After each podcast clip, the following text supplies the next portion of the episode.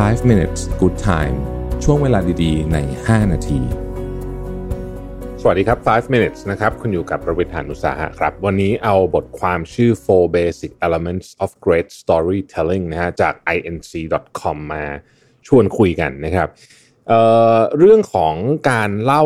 เรื่องนะ storytelling เป็นการเล่าเรื่องเนี่ย มันเป็นทักษะที่สำคัญจริง ๆ ในยุคนี้นะครับ โดยเฉพาะในยุคที่คนมีข้อมูลมีเรื่องที่ต้องเสพเยอะไปหมดเนี่ยนะฮะ คนที่เล่าเรื่องเก่งกว่าเนี่ย จะเป็นคนที่สามารถที่จะรักษาหรือว่าหาคนฟังที่ฟังแล้วเขารู้สึกอยากจะคล้อยตามเนี่ยได้มากขึ้นนะครับ การเล่าเรื่องที่ดีเนี่ยนะฮะในบทความเนี่ยเขาพูดถึงโครงสร้างสี่อันจริงๆต้องบอกก่อนว่า มันมีหลายรูปแบบมากนะอันนี้เป็นเพียงหนึ่งรูปแบบเท่านั้น แต่ผมคิดว่ารูปแบบนี้เนี่ยเหมาะเหมาะกับการใช้คำว่าเหมาะกับการใช้ในเชิงธุรกิจแล้วกันนะครับ ถ้าเกิดว่าจะเล่าไปในเชิงของอนิยายหรืออะไรอย่างเงี้ยอาจจะต้องมีรูปแบบที่ซับซ้อนกว่านี้นะครับอ,อันที่หนึ่งนะฮะอันที่หนึ่งคือโครงสร้างนะครับ โครงสร้างนะต้องบอกว่า โครงสร้างเนี่ย เอ่อเช่นนะฮะโครงสร้างเช่น ถ้าเกิดว่าเราเขียนเรียกว่าเป็นเขียนเขียนเอ่อจดหมายแล้วกันนะฮะเขียนจดหมายเนี่ยนะฮะโครงสร้างก็คือตอนเริ่มต้นตรงช่วงกลางนะฮะแล้วก็ตอนปิดท้ายอย่างเงี้ยเป็นต้นนะครับเอ่อก็เป็นก็เป็นโครงสร้างปกติ แต่มันจะมีโครงสร้างหลายรูปแบบ เราต้องคิดก่อนว่าโครงสร้างของเราเนี่ยจะเป็นลักษณะแบบไหนนะฮะนี่คืออันที่หนึ่งนะครับ อันที่สองคือตัว character นะฮะตัว character character เนี่ยถ้าเป็นบริษัทเนี่ยนะฮะ ก็จะเป็นแบบอะคนบริษัทนี้อยากจะทำอะไรมี mission อะไรนะฮะมีเป้าหมายอะไร หรือถ้าเป็นคนนะครับ คนคนนี้เนี่ยเขาพยายามจะเล่าเรื่องอะไร หลายครั้งก็จะสังเกตว่า เวลาเล่าเรื่องเนี่ยเล่าผ่านคนนะเเข้าใจง่ายกว่านะครับ เข้าใจง่ายกว่า มุมของการเล่าผ่านคน เพราะว่ามนุษย์เราเนี่ยจะคล้ายๆกับเชื่อมโยงเนี่ยกับคนได้ง่ายกว่าของอย่างอื่น คือจะสังเกตว่าเวลาเราทำอะไรที่เขาเรียกว่า humanize คือทำให้เป็นคนเนี่ยนะฮะ มันจะมันจะจับใจเรามากกว่า เพราะว่าอะไรที่มันไม่ได้เป็นไม่สามารถออกมาเป็นคนได้เนี่ย มันรู้สึกมันจับต้องยากต้องใช้คำนี้แล้วกันนะครับเรานึกถึงแบรนด์อย่าง Apple ก็ได้นะครับว่า Apple เนี่ยถ้าเรานึกว่าเขาเป็นคน เราจะรู้สึกว่าเราโอเคแหละ Apple เป็นบริษัทเป็นเป็นแบรนด์ใช่ไหมแต่ว่าถ้าเรานึกถึงความเป็นคน เราจะนึกถึงถึงความครีเอทีฟถึงความเอ่อ ถึงความมินิมอลถึงความอะไรอย่างเงี้ยซึ่งเขาสื่อสารออกมาผ่านกระบวนการทำเรื่องของการสื่อสารการทำร้านการทำตัวสินค้านะครับหรือถ้าเรานึกถึงแบรนด์อย่างไนกี้นะฮะไนกี้เขาพยายามเล่าเรื่องผ่านคนผ่านความมุมานะของคนเขาไม่ได้บอกเขาเป็นรองเท้าที่แบบ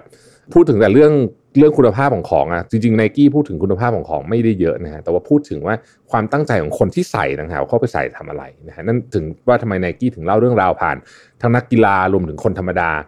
ที่ต้องต่อสู้นะเพื่อที่จะไปเพื่อที่จะเหมือนกับทำอะไรสำเร็จสักอย่างหนึ่งนะครับอันนี้ก็คือเรื่องของ character เป็น part ที่ 2 อันที่ 3 คือคอน FLICT ฮะอันนี้สำคัญมากเลยนะฮะคอน FLICT เนี่ยคือมันคือมันคืออุปสรรคอะไรบางอย่าง คือเรื่องเล่ามันไม่ใช่แบบไปเรื่อยๆ มันจะต้องมีจุดที่แบบเฮ้ยเจอเรื่องอะไรบางอย่างเจออุปสรรคอะไรบางอย่าง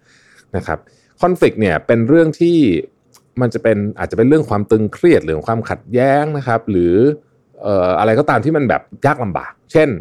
เวลาเราเล่าเรื่องของ J.K. Rowling เนี่ยนะฮะถ้า J.K. Rowling เขียนหนังสือปุ๊บแล้วก็เขียนต้นฉบับ Harry Potter แล้วก็ประสบความสำเร็จเลยนะครั้งแรกได้ตีพิมพ์ร้อยล้านเล่มเลยแบบนี้มันก็จะเป็นเรื่องเล่าที่ไม่ค่อย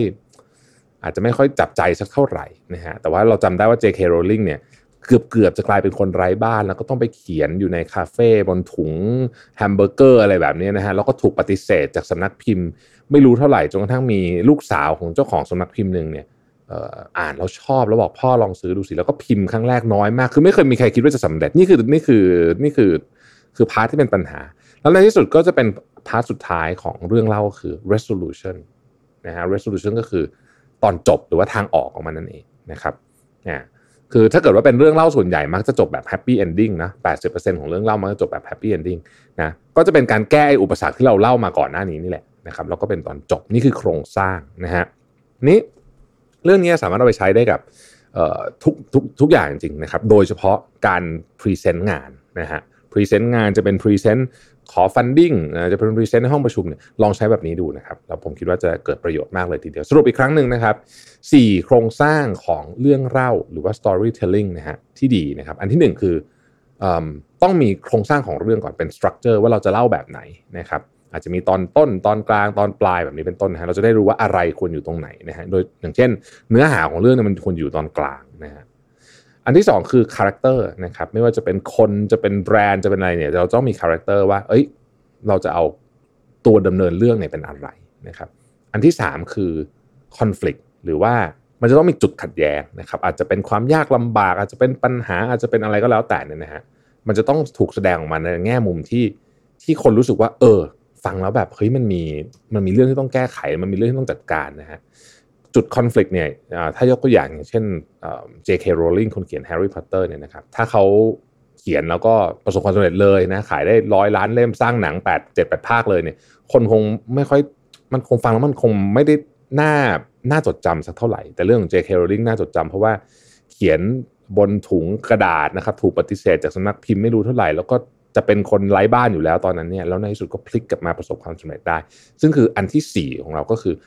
เอ่อ resolution นะฮะหรือว่าตอนจบของมันนะครับ ก็จะต้องมี 4 อันนี้แล้วก็จะเป็นเรื่องเล่าแบบที่น่าสนใจนะครับ ขอบคุณที่ติดตามนะครับเราพบกันใหม่ สวัสดีครับ 5 minutes good time ช่วงเวลาดีๆ ใน 5 นาที